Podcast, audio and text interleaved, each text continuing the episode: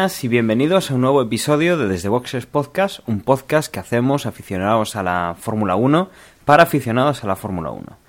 Hoy, pues ya que la semana pasada sí que estuvimos todos los componentes, no íbamos a ser menos y hoy pues falta la mitad. Eh, no tenemos a nuestro compañero Gerardo, no tenemos a Agustín, que no ha podido estar, y no tenemos a Osvaldo, pero sí que tenemos a Emanuel. Muy buenas, Emanuel, ¿qué tal? Hola Dani, hola Jorge, pues bien, aquí esperando ya el que empiece el periplo asiático y verle estas últimas carreras y no sé, a ver cuándo las apuestas es cuando se proclamará campeón del mundo Vettel, ¿no? Y además de eso, pues hay ciertas polémicas en torno al rendimiento espectacular de Vettel y alguna historia más por ahí. Pues Vettel centra casi siempre nuestros comentarios en torno a la Fórmula 1. Jorge, ¿qué tal? Que tú también andas por aquí. Pues bien, muy buenas compañeros. Preparados sí para empezar a madrugar porque empiezan a cambiarnos los horarios y, nada, lo que dice Emma, a ver si en qué carrera decidimos que Vettel es el, el nuevo campeón de, del 2013. Bueno, pues con esa incertidumbre de cuándo, ya no quién, sino cuándo, vamos a hacer una pequeña pausa, como hacemos siempre, os vamos a poner una promo de otro podcast y vamos a comentar un poco noticias que nos han quedado de estos últimos días. Del 4 al 6 de octubre va a cambiar la forma en que oyes al mundo. Del 4 al 6 de octubre las jornadas de podcasting se celebran en Madrid. Del 4 al 6 de octubre charlas, conferencias, oyentes y podcasters juntos. Oye, Carlos, ¿no te estás flipando un poco? Hostia, naufraguito, otra vez. Siempre que estoy intentando hacer una prueba, vienes y me lo revientas. Con lo épico y bonito y espectacular que me estaba quedando esto, ahora termina tú, listillo. Y solamente, del 4 al 6 de octubre, las jornadas de podcasting se celebran en Madrid, en el Hotel Rafael Hoteles, Atocha, calle Méndez, Álvaro 30. Y si quieren más información, jpod.es. Pues sí, pero es que no es la primera vez que me haces esto, naufraguito. La otra vez también estaba preparando otra promo para otra cosa y vienes tú y boom, me lo todo.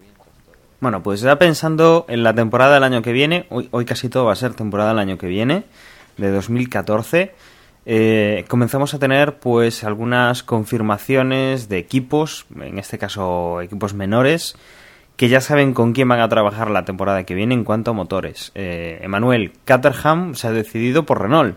Sí, faltaba el anuncio oficial y llegó ya en el anterior Gran Premio de Singapur y pues eso, eh, Caterham seguirá con motor de Renault y bueno, ya sabemos que en 2014 aparte del motor viene el que se llama RS y todas estas cosas, pues también serán Renault y firma por tres años. Y bueno, pues yo creo que de los equipos nuevos que int- se introdujo, creo recordar en el 2009, Caterham es un poco más serio.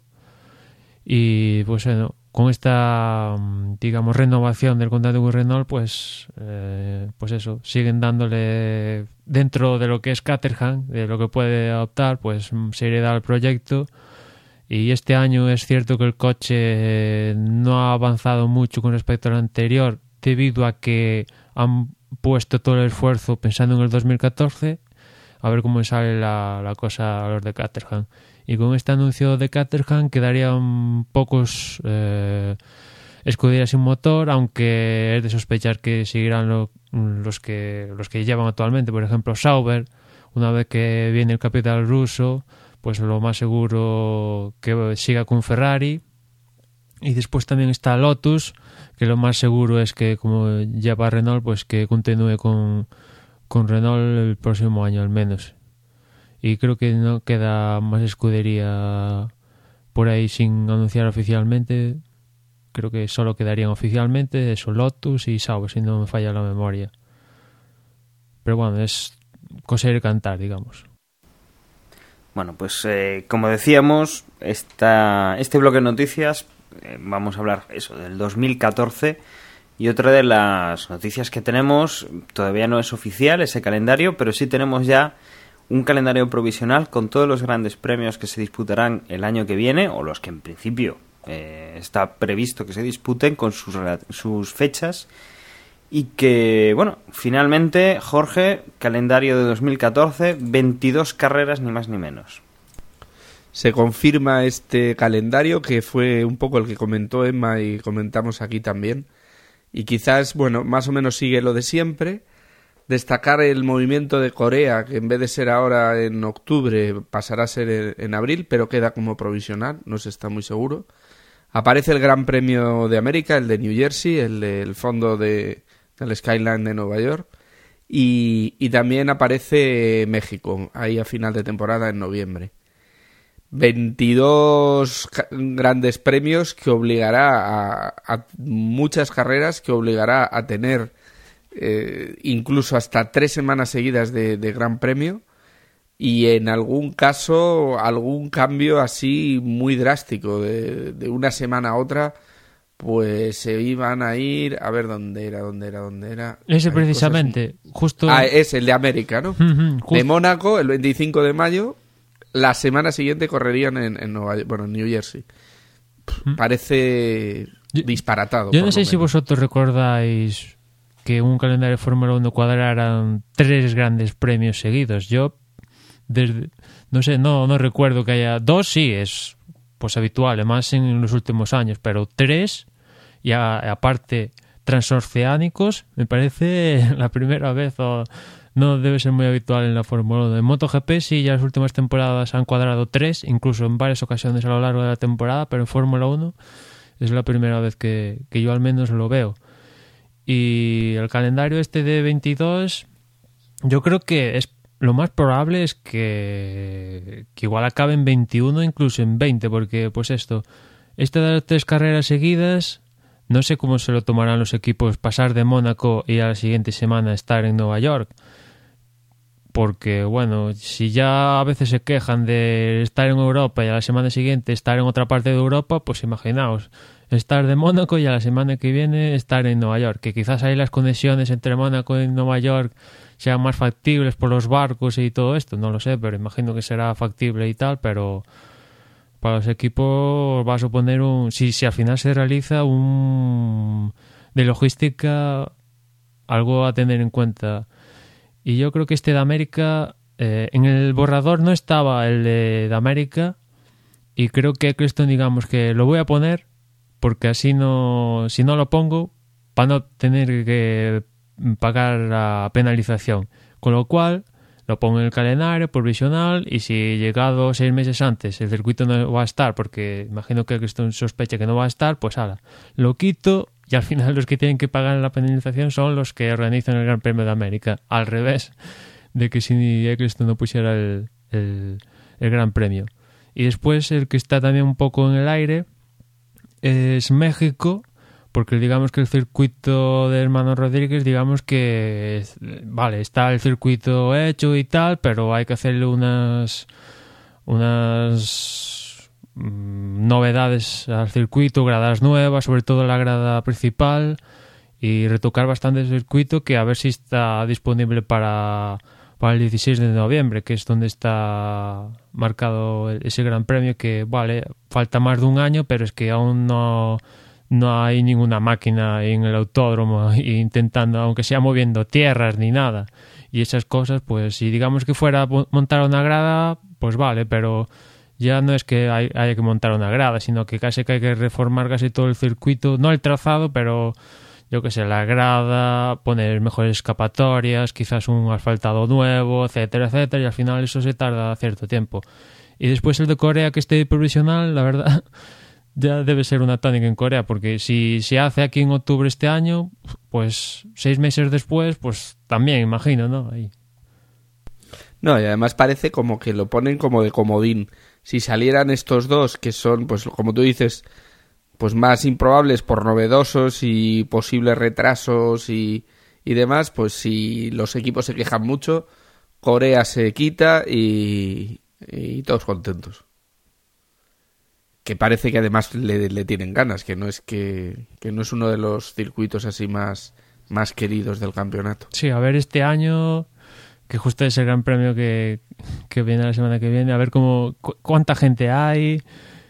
Eh, imagino, ¿os acordáis, no? De la imagen promocional de Corea con que estaba el circuito y el circuito al rodeado debería estar rodeado de rascacielos, un puerto, bueno, debía ser eso, el no va más. Y, en cambio hay secarrales, hierbas por todos los sitios, barro, en especial el primer año. Y el siguiente año se cambió el barro porque no ha llovido, pero la cosa sigue igual. E imagino que este año seguirá igual. ¿Y qué os parece? Yo, a ver, un, un campeonato tan largo puede estar muy bien. Yo soy, cuantas más carreras mejor, pero si se produce otro dominio como el que llevamos, por ejemplo, este año, no va a ser estirar demasiado el chicle. Si se produce un dominio claro y la verdad es que pensamos en Red Bull, ¿no se nos hará un final de temporada demasiado largo? Hombre, si se produce el dominio de Red Bull otra vez, se nos va a hacer eterno. 22 carreras ahí con el dominio de, de Vettel y, y bueno, ya, ya ha manifestado Eccleston que, que espera que en el 2014 eh, esto de ganar Vettel se le, se le acabe. Por yo creo que por el bien suyo, porque eso quiera decir que, eh, que haya más pelea quizás y, y, aumenten las audiencias y también por el bien del espectador que vale, sí, que gane Vettel para igual para los alemanes y para otras zonas del mundo, pues está genial pero para otras partes del mundo, pues que gane siempre el mismo, que se lo merece, ¿no? Pero que gane siempre el mismo, pues se le aburre. Y ver 22 carreras donde la cosa está entre Vettel y si falla Vettel, el que se aprovecha de eso, y al siguiente otra vez Vettel, pues sí, sí, sí puede hacer bastante aburrido. Es que ya estaríamos hablando de prácticamente más de cinco años, porque eh, la mitad del año que, consiguieron ganar en Brown GP, eh, pues esa mitad última del año habían estado apretando, con lo cual llevamos cuatro títulos de, de Vettel, si nada se tuerce este será el cuarto. Eh, tendremos el año que viene y tendremos aquel dominio y la verdad es que ya sería ya sería demasiado no porque vuelva a aplastar Vettel durante toda una temporada porque si pongamos otro equipo Ferrari por ejemplo aplastara toda la temporada y que hubiera ganado pues con 5, 4, 6 grandes premios de, de ventaja, bueno, pues eh, sería aburrido, pero el hecho de que fuera Red Bull otra vez, ver otra vez lo mismo, lo que llevamos viendo todos los años, pues la verdad es que no. Uno piensa en los pobres aficionados del fútbol escocés con el Céltico, con el Glasgow Rangers, y, y, bueno, ahora empezamos a ver lo que, lo que debe ser eso, ¿no? Que todos los años gana uno de los dos. Sí, lo que sí que es seguro es que a ver tantas carreras, pues quizás la pretemporada sí es importante, pero quizás es muchísimo más importante saber desarrollar a el coche a lo largo de la temporada y y digamos que saber reaccionar porque puedes empezar mal pero sabes que te quedan pues más de igual te quedan más de 15 carreras y que puedes reaccionar yo que sé por, pues en torno al verano por el Gran Premio de Bélgica etcétera etcétera como ya ha hecho algún, en una ocasión Red Bull no que empezó mal y al final la parte final del año reaccionó. Y quizás es es mm, sobre todo mirando el 2014 que vienen todas estas novedades y, y en pretemporada quizás suponiendo que a Ferrari le vaya mal y la pretemporada no pinta no pintará muy bien pues eso igual en Australia Malasia estos grandes premios iniciales vemos que la cosa va mal pero aún quedarán pues eso casi 20 carreras digamos y donde desarrollar el coche va a ser esencial porque estar todo el año ahí picando piedra, picando piedra va a ser bastante importante y, y es algo que, por ejemplo, Red Bull los últimos años ha hecho muy bien. En pretemporada quizás no, dan la nota porque no quieren, imagino que no quieren dar la nota porque, porque no. Y en cambio, cuando empiezan las carreras y a lo largo del año desarrollan muy bien el, el coche, lo van mejorando poco a poco y este año que parecía que los coches estaban ya finito, finito, pues por ejemplo en Monza se trae un alerón delantero que es la bomba y cosas así del estilo. Y que es donde, por ejemplo, Ferrari tiene que mejorar y también bueno McLaren que nos tiene acostumbrados a saber desarrollar el coche a lo largo del año pues este año pues quizás porque los coches ya estaban al filo del posible pues aunque su coche especialmente este año era ambicioso etcétera etcétera y debería tener margen de mejora pues al final no y, pues eso para el 2014 estos equipos que este año han flaqueado saber desarrollar el coche a lo largo de la temporada va a ser muy importante. Y para las escuderías pequeñas se va a hacer eterno, porque dile a Marusia que tiene que hacer 22 carreras. Ahí los ingenieros empezarán con mucha ilusión, pero acabarán aborreciendo la Fórmula 1 quizás. Sí, luego hablan de, de, gastos reducidos, de buscar, no, no, sé, es un poco, un poco extraño. También nos queda la esperanza de que el, de la nueva normativa, sobre todo de motores del 2014, y, y ahí sí que puede haber sorpresas y esperemos que haya sorpresas y más igualdad. Esperemos a Mercedes ahí, esperemos que Ferrari de verdad esté luchando por el campeonato y la vuelta de McLaren, que sería tener cuatro equipos. Yo espero que sí, hay que ser optimistas.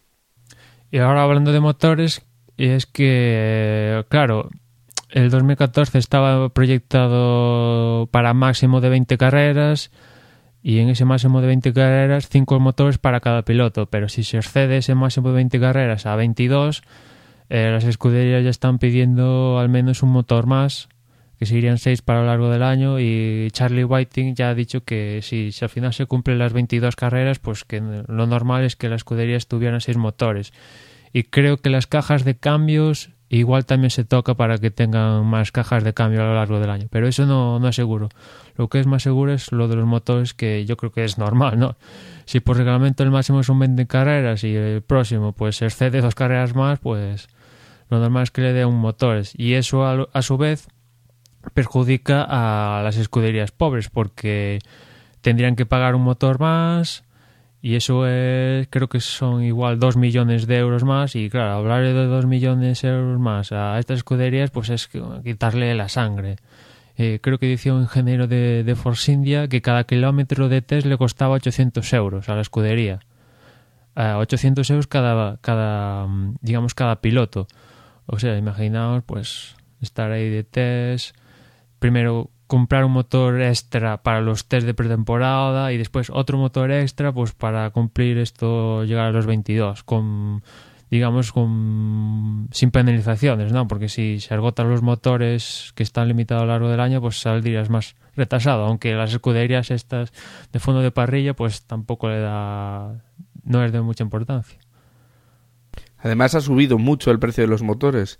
Creo recordar que en un previo no sé si fue el de esta semana o el anterior que hablaban de que se había multiplicado, pero por mucho, es decir, que los motores del 2014 son mucho más caros que los actuales.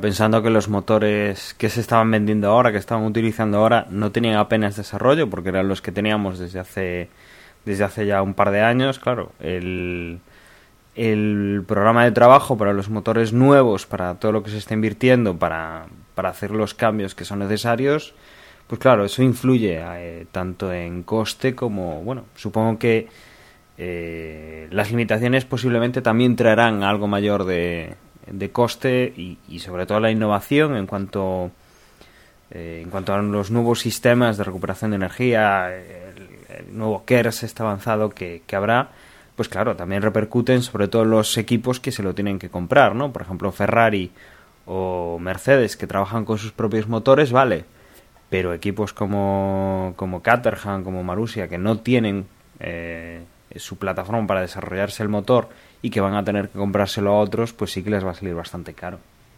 Y en el carro de escuderías pobres, solemos poner a Caterham y a, y Marussia, pero quizás podemos poner en este carro a, a escuderías como, como, Williams o incluso la mismísima Lotus o, o Sauber, ¿no? que aunque tenga cierta inversión, de no tener estas inversiones, pues estarían al borde del precipicio.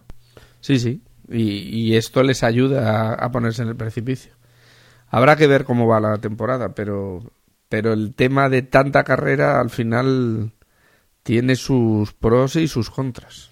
Y claro, después está el factor psicológico que para los pilotos que luchen por el Mundial, pues claro, estar ahí 22 carreras picando piedra contra tu rival, etcétera, etcétera. Y si te cuadra un, rival como Vettel, que sabes que tiene el mejor coche, si se diera ese caso, pues luchar 22 carreras, etcétera, etcétera, pues es lo que muchos suponen que si Vettel vuelve a ganar, que Fernando diga, pues mira, yo no aguanto otra temporada más aquí que me gane Vettel y me cambie a otra escudería, ¿no? Es los que muchos, los que eh, soportan, le dan apoyo al rumor de McLaren en 2015 con Honda, con Alonso. Que le vaya mal a Fernando el próximo año. Bueno, y bueno, el, el, año que viene ya es el futuro y es el presente para algún equipo, ¿verdad? Porque Ferrari, yo creo que ya lo comentábamos el otro día, que, que bueno, hacía esas declaraciones de que dejaba de apretar para este año, que iba, bueno, pues el objetivo ahora es ganar carreras, si se puede, pero lo primordial es que el año que viene hay que tener un coche competitivo y ganar el mundial, ¿no? Algo que, si no recuerdo mal, desde el 2007 eh, ya no hemos vuelto a ver, ¿no? Un Ferrari eh, ganando ese mundial de, de constructores o de pilotos. Lo mismo de siempre, ¿no? Sí, comentábamos el tuit de, de, Alonso que decía que ahora lucharía por, por una victoria que es la lucha de este año. Está, está diciendo que no y ahora es el equipo el que el que lógicamente confirma porque la situación es muy obvia. Sí, es que, es que incluso intentar luchar por la victoria yo creo que no es hasta realista. Porque bueno, tienen ahí pues eso, que si está Mercedes otra vez, pues tienen que luchar con Mercedes, que si a Raikkonen le da por hacer sus carreras, pues está ahí Raikkonen. Y incluso luchar por el podio, pues esta es yo creo que a Alonso les complicado, ¿no? Porque en Singapur menos mal se dio el safety, estuvieron acertados con la estrategia, Fernando estuvo bien y acabó segundo, pero lo, más normal es que eh, estuviera, es que lo más normal es que no estuviera ni en el podio, porque salió, creo que salió séptimo, una cosa así, saliendo séptimo, pues que quinto, una cosa así, si mejoras, pero hizo una gran salida y eso le permitió tercero. Y con el safety al final segundo y todos estos, pero lo normal es que, que hasta le cueste estar en el podio, ¿no? Pues sí, yo creo que ahora irán viviendo el día a día, tanto Ferrari como el resto de equipos. O sea, Ferrari eh, estaba ahí y yo creo que era uno de los firmes candidatos a, poder quitarle el título a Red Bull si no estaba si no estaba tan por encima como, como ha resultado estar y, bueno, igual que Ferrari, pues Mercedes también estará pensando en el año que viene, McLaren también, bueno, McLaren sobre todo por, por esta nefasta temporada comparado con lo que han hecho en años anteriores. Pero bueno. Eh, Hola a todos, ya, estás 2000, Sí, sí, 2014 está ahí. Incluso mismamente el equipo Red Bull ya estará pensando, porque con la tranquilidad que tiene de, de lo que ya tiene hecho para, para este año, le llega de sobra pues para, para revalidar el, el título. Y, y, después os quería comentar, no sé si, si habéis leído el, un artículo que, que, escribió Giancarlo Minardi, que al parecer estuvo pues estuvo en el Gran Premio de Singapur, en un edificio, uno de estos rascacielos, imagino, cerca de la pista, y él llegó a una conclusión. La conclusión es que sospecha que el coche de Vettel tenía control de tracción y da sus motivos en el artículo como que aceleró 50 metros antes que el resto de rivales, lo que me parece una brutalidad acelerar 50 metros antes que un rival, me parece una brutalidad que diga 50 metros, que diga 3, 5 metros como máximo ya es una pasada, pero 50 metros, bueno, en fin. Y después también que el, ruido del motor de, del coche de Vettel era diferente a todos los Renault, incluso diferente al de Weber. Y hay que recordar que aunque las escuderías lleven motores fabricados por el mismo constructor, pues puede sonar diferente, pues como esté hecho el tubo de escape y todas estas cosas. Y aparte el motor de Weber al final dijo basta, ¿no? Y, imagino que si dijo basta estaría tocado y eso pudo provocar que hiciera un ruido extraño. De todas formas, Giancarlo Minardi sabrá la hostia, tuvo un, equipo en Fórmula 1 todo un mogollón, mogollón de años, descubrió grandes pilotos, entre ellos Alonso, pero no sé, venir ahora a decir que, que Vettel ganó sospechar y publicarlo, que Red Bull tiene un, en el coche de Vettel un sistema de control de tracción, no sé, a mí me suena a excusa de que, vale, Alonso no gana y como no gana, pues oye, vamos a montar excusas porque lo de Vettel en, Singapur sí salió de lo normal y, y, eso tuvo que haber ahí una trampa por algún lado porque no puede ser normal lo que hizo Vettel en Singapur. ¿Qué pensáis? Sí, un poco eso, un poco afán de notoriedad. Es verdad que, además todos pensamos que algo tiene ese coche porque es evidente que va muy bien. Y entonces, pues decir, pues eso, 50 metros, pues es una manera de, seguir en, la pomada cuando lleva tiempo retirado, no dejando de ser una persona importante dentro de la Fórmula 1. Mira, la Fórmula 1 es el deporte de piensa mal y acertarás, pero pues eso, es que a altas alturas, si me dijeras que monta el control de tracción a principios de año, cuando la cosa empieza, pues vale, pero en Singapur, donde Vettel tenía 53 puntos más, salía desde la pole y tal, ¿por qué ponerlo? Digamos, o sea, es que si, si lo tuvieran, ¿por qué ponerlo? Si, si acabando primero, segundo, tercero vas a ganar el título, ¿no? Eh, o sea, ¿por qué ponerlo si ya, si ya cosa está, ya está todo pescado vendido, ¿no? Yo creo que ahí en Singapur Vettel hizo una carrera espectacular, marcando dos segundos eso por vuelta. El tío se salió de las marcas y pues hubo ocasiones en el pasado. Fernando llegó a hacer carreras yo creo que hubo carreras donde le quitaba el segundo, pues segundos, ¿no? Incluso llegó a, doblar, creo, en alguna ocasión, pues al quinto, una cosa así. Carreras de ese estilo, aparte de que no pasan todos los días, pues han pasado en el pasado y, y no se sospechaba, no sé, cuando gana Alonso, pues no se sospecha que tenga nada el coche, ¿no? Pero cuando ganan los otros, pues empiezan las sospechas, que si el cambio de neumáticos favoreció a Red Bull y por eso perdió el ha perdido el título Fernando, que vale ¿Que el cambio de neumáticos pudo favorecer a Red Bull? Muy bien. Pero, no sé, eh, Fernando ha dicho y el propio equipo que desde Barcelona el coche no ha cambiado mucho. ¿Qué pretendes hacer si el coche no cambia mucho desde Barcelona? O sea, aunque puedes echarle la culpa a lo que quieras, pero si el coche no mejora mucho desde Barcelona, te gana hasta Mercedes. Está claro, está claro. Y bueno, podíamos cambiar de tema, ¿no? Porque ya el de Fórmula 1 poco. Sí, la verdad es que tenemos también noticia de, como ya tuvimos hace, hace unas, hace unos, hace unos podcasts eh, sobre ciclismo y Fernando Alonso, comentábamos que iba, eh, bueno, había un principio de acuerdo con, con el Euskaltel eh, para hacer pues la compra del equipo, de la licencia y mantener el equipo Euskaltel que estaba pues al borde de, la, del cierre, más que nada por, por deudas, por el, la falta de patrocinio. Y que, bueno, pues parecía que había un, es un principio de acuerdo, que estaban revisando el tema, que todavía no era del todo oficial, pero que por fin Fernando Alonso, pues ya lo habíamos comentado hace un par de años, pues eh, por fin se metía en, en el tema del ciclismo y, que esta era la vía, ¿no? Intentándolo rescatar o, poner dinero pues para mantener un equipo clásico en España como es el Euskaltel. Y pues no, pues nos enteramos esta semana que al final pues no, no, no se hacía efectiva esa, esa compra, que, bueno, las negociaciones habían continuado, pero que habían llegado ahí un punto pues con, las exigencias del Euskaltel que bueno pues hacían que fuera inviable la compra leíamos por aquí, bueno, en algún artículo leíamos un poco las, las claves, ¿no? Eh, Emma, hablaban de temas de deuda, de temas de del equipo técnico que quería mantener.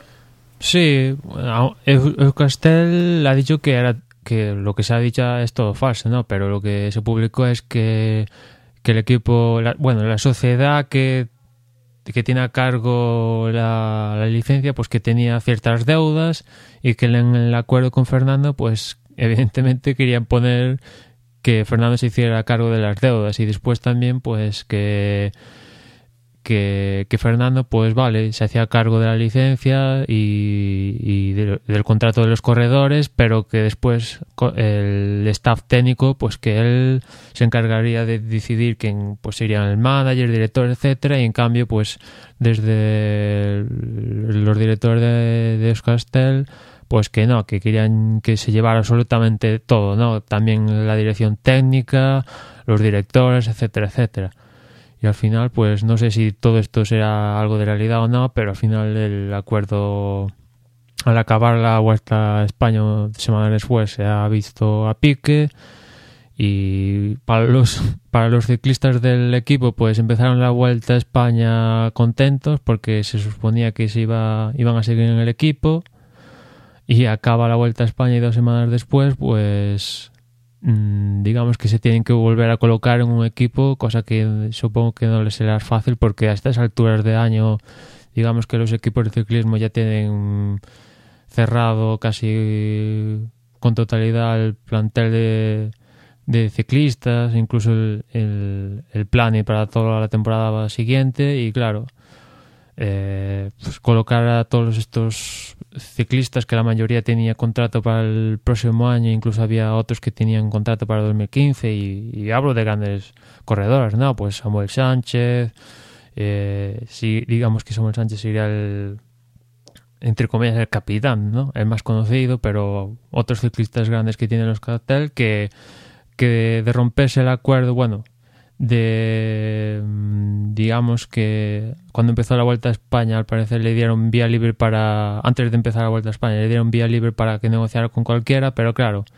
cuando te dicen que hay un preacuerdo a principio de la vuelta donde que el equipo va a continuar pues digamos que ya ni negocias con el resto de equipos, ¿no? Y justo acaba esto y otra vez tienen que volver a negociar y no sé, imagino que algún ciclista igual hasta se queda en casa, cosa que pues bueno, hay muy buenos ciclistas que se van a quedar ahí pues porque alguna de las dos partes o las dos partes pues no acabaron llegando a un acuerdo satisfactorio.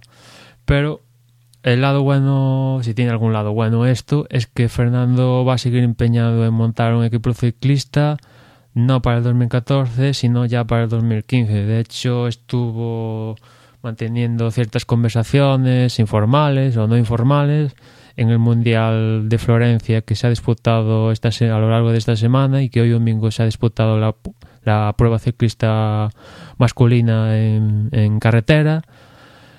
Y bueno, se le ha visto ahí un coche eh, pues eh, a lo largo de, de, lo que es, digamos, la, la carrera de hoy y pues, pues se ha dejado ver y entablando, pues lo que decía, conversaciones eh,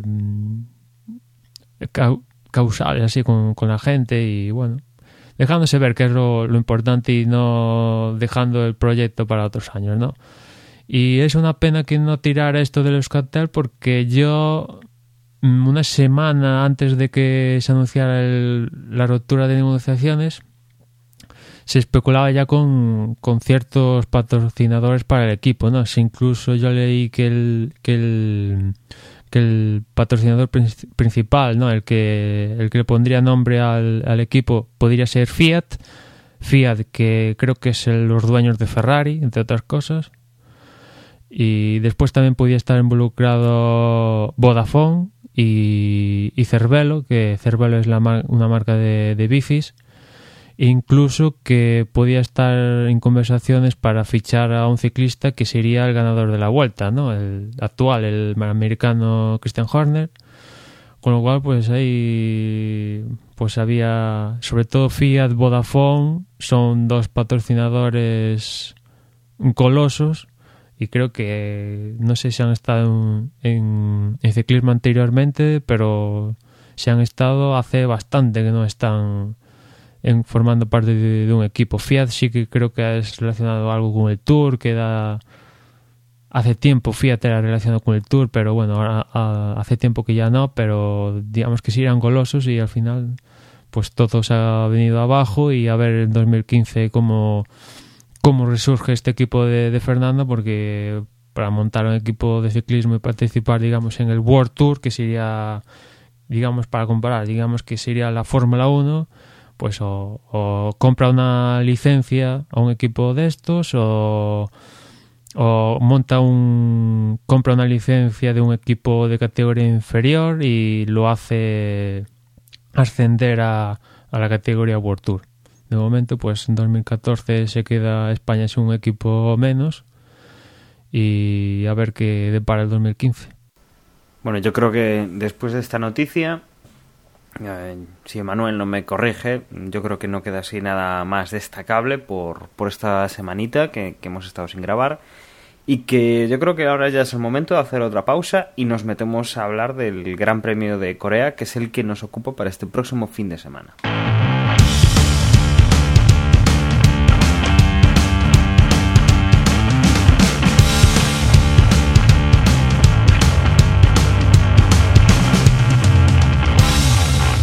El Gran Premio de Corea que se disputará este fin de semana. Obviamente ya no tenemos horario europeo porque es un circuito eh, que se disputa de forma diurna, como, como suele ser habitual, y que por tanto nos va a tocar trasnochar o madrugar, depende un poco de, de cómo lo queramos ver. Jorge, ¿qué, ¿qué, horarios vamos a tener este fin de semana? Pues sí, trasnochar y madrugar, todo, todo. Porque la, los que les apetezca ver los libres tienen que ponerse el viernes a las 3 de la mañana para ver los primeros y luego a las 7 de la mañana para ver los segundos. El sábado serían los terceros a las 4 de la mañana y la clasificación, que esta ya sí que nos interesa, habrá que madrugar o que grabarla y no seguir ningún medio para, para no saber el resultado, será a las 7 de la mañana. Y la carrera definitivamente el, el domingo a las 8 de la mañana. Madrugar para ver Fórmula 1. Y y en neumáticos, pues tenemos que va Pirelli va a llevar los mismos neumáticos que llevó a Singapur, que van a ser los super blandos y medios. Algo que me parece entretenido, porque en Singapur ya. Bueno, ya dejaron ver algo. Y a ver qué pasa aquí en, en, en Corea, porque ya no es, es un circuito, digamos, que no es urbano y estas cosas. Igual puede haber una degradación excesiva en el super blando, ¿no? Y en cuanto al DRS, pues este año va a haber una doble zona. Y bueno, viendo cómo es el circuito de Corea, pues está claro dónde iban a ser, que una va a ser en la, en la línea de meta y otra va a ser en la, en la recta más larga de, de, Corea, ¿no? Que es... Las zonas van a ser en línea de meta, hay una curvita y otra vez zona de DRS hasta, bueno, esa recta larguísima que tiene Corea. Bueno, doble, doble zona de detección también. Eh, la segunda zona, que es la de la línea de meta, o sea, la de la línea, la recta, esta larga que hay por la zona de detrás de la línea de meta, va a tener el punto de detección justo después de salir de la, de la curva que la precede, con lo cual, bueno, pues va a ser eh, detección, un par de metros y ya la zona de, de DRS. Y luego en la, en la primera eh, va a venir pues la zona de detección antes de la curva 16, va a haber la 16, 17 y 18 eh, y luego ya pues se llega a la línea de meta y que bueno, pues habrá que ver un poco qué tal funciona, qué tal funciona esto. Y del tiempo, mejor y... no hablar porque vamos a equivocar seguro. Eh, bueno, nosotros no. Se equivocarán las predicciones. Eso, eso, eso. En este caso sí que sí que podemos echarle la culpa a otro que, que bueno, ya nos pasó la semana pasada que vimos unas predicciones negras porque es lo que estaba dando la, la propia página de la F1 y, y totalmente desacertadas, ¿no? Entonces esta vez ya ni lo comentamos. Pero lo que sí que vamos a comentar, y sí que será culpa nuestra si fallamos, es pues hacer un, una pequeña porra como hacemos en todos los grandes premios. Emma, mójate o no te mojes, sé conservador, dinos Hombre, algo, en todo caso. Mm, No es mojarme ni ser conservador, es poco realidad, ¿no? Pues voy a poner primero Vettel, eh, segunda posición, pues voy a poner a Hamilton. Y de tercero voy a poner a. a. a Rosberg, venga. Recordar que Weber tiene una sanción de 10 posiciones pues, tras lo que pasó en Singapur con, con ese paseo con Fernando y etcétera, etcétera.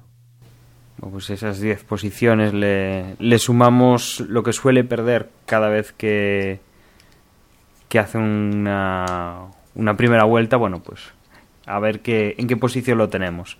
Jorge, es tu turno, a ver, cuéntanos. Pues yo también, vamos a tirar sobre seguro, vamos a decir Vettel, Raikkonen, Hamilton.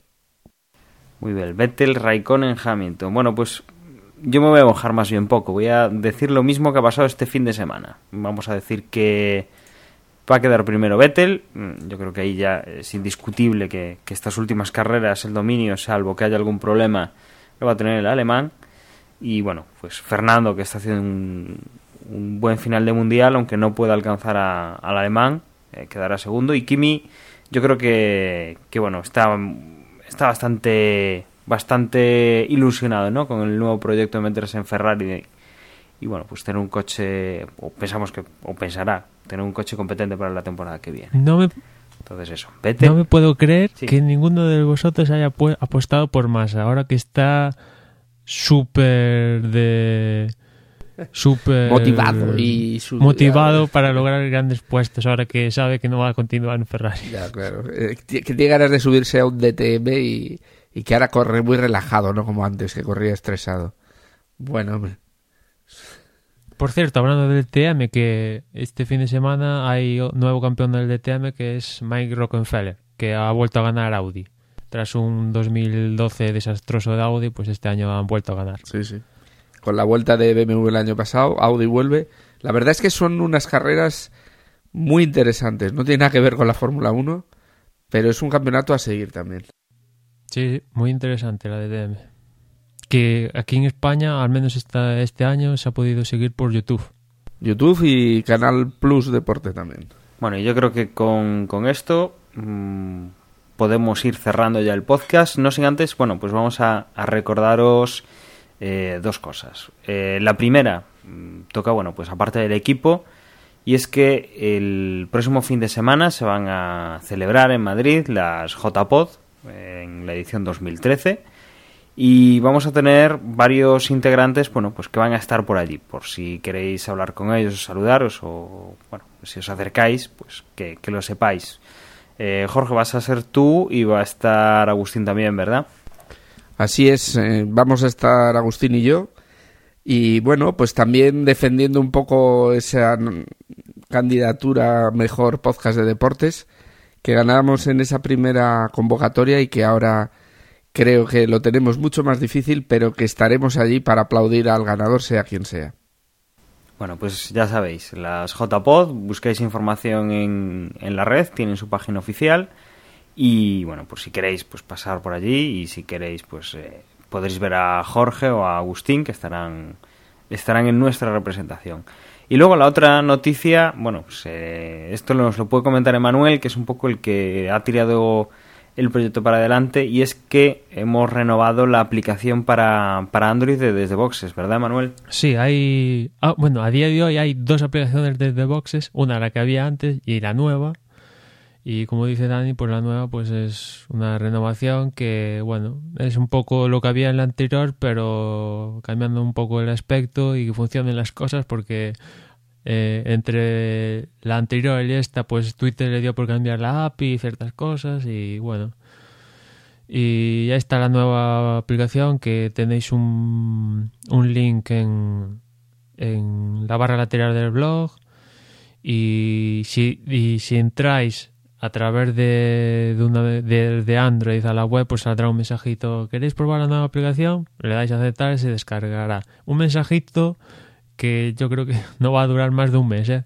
con lo cual pues para que no dar la vara a la gente ahí que toda vez que se conecte pues le salte el mensajito este y la aplicación es gratis ¿eh? evidentemente pues sí, eh, ahí tuvimos cierto problema a la hora de pues, actualizar de una versión a otra, con lo cual eso. Eh, os recordamos que hay dos, dos eh, aplicaciones en el market que no se va a actualizar la, los que tengáis la anterior, con lo cual eso, buscar la nueva, desinstalar la antigua y, bueno, pues a partir de ahora estaremos con esta nueva que además, bueno, además de lo que comentaba Manuel, que tiene lo mismo que la, la de la temporada, bueno, la, la que teníamos anteriormente, bueno, añadimos tema pues de que podáis ver la clasificación de la porra, tanto de la carrera como la clasificación general, de una forma un poco más sencilla y que, bueno, yo creo que, que os va a gustar y que seguramente pues los que nos tenéis la aplicación antigua, pues esto os va, os va a funcionar bastante mejor. O, eh, lo buscáis, lo miráis en desde nuestro blog, que tenéis el enlace, busquéis desde boxes en, en el Play Store Y bueno, pues ahí tendréis las dos aplicaciones, instalar la, la más moderna, lo veréis fácilmente por la fecha de actualización. Y bueno, pues ya nos contaréis qué, qué os parece y bueno, pues esperemos eh, teneros ahí utilizándola pues para, para seguir las noticias y para seguir pues los, los podcasts. Y yo creo que, bueno, si Manuel o Jorge no me dicen nada más, pues yo creo que sí, que ya es el momento de, ir cerrando este podcast y emplazaros pues a la próxima semana pues para, para que os contemos lo que ha pasado en el, en el Gran Premio de Corea. Yo me despido, pues eh, dejándoos con mis compañeros que recordarán las formas de poneros en contacto con nosotros y de seguirnos en las redes sociales. Eh, un placer y nos escuchamos en el próximo podcast. Sí, como siempre, recordaros que nos podéis seguir mediante Facebook. La dirección es facebook.com barra desde boxes. También nos podéis seguir en Twitter. Eh, la dirección es twitter.com barra desde boxes y también eh, nos encontráis en Google Plus. Vais ahí al buscador de Google Plus y ponéis desde boxes y ahí ya salimos nosotros. Y nada más, nos escuchamos en la próxima carrera. Acordaros de la porra en desdebox.es, en ese apartado de porra, que sobre todo la parte de arriba cada vez está más apretada. No hagáis como yo, que ya se me ha olvidado varias veces y tengo perdido el campeonato, como, como Alonso. Y nada, otro medio de, de contactar con nosotros va a ser físicamente en Madrid. Eh, ya os hemos contado que estaremos allí. Estaremos para saludaros, para, para bueno, pues para conoceros. Si queréis pasaros por allí estamos y si no, ya sabéis, el próximo fin de semana, después de ese Gran Premio de Corea, volvemos. Hasta entonces.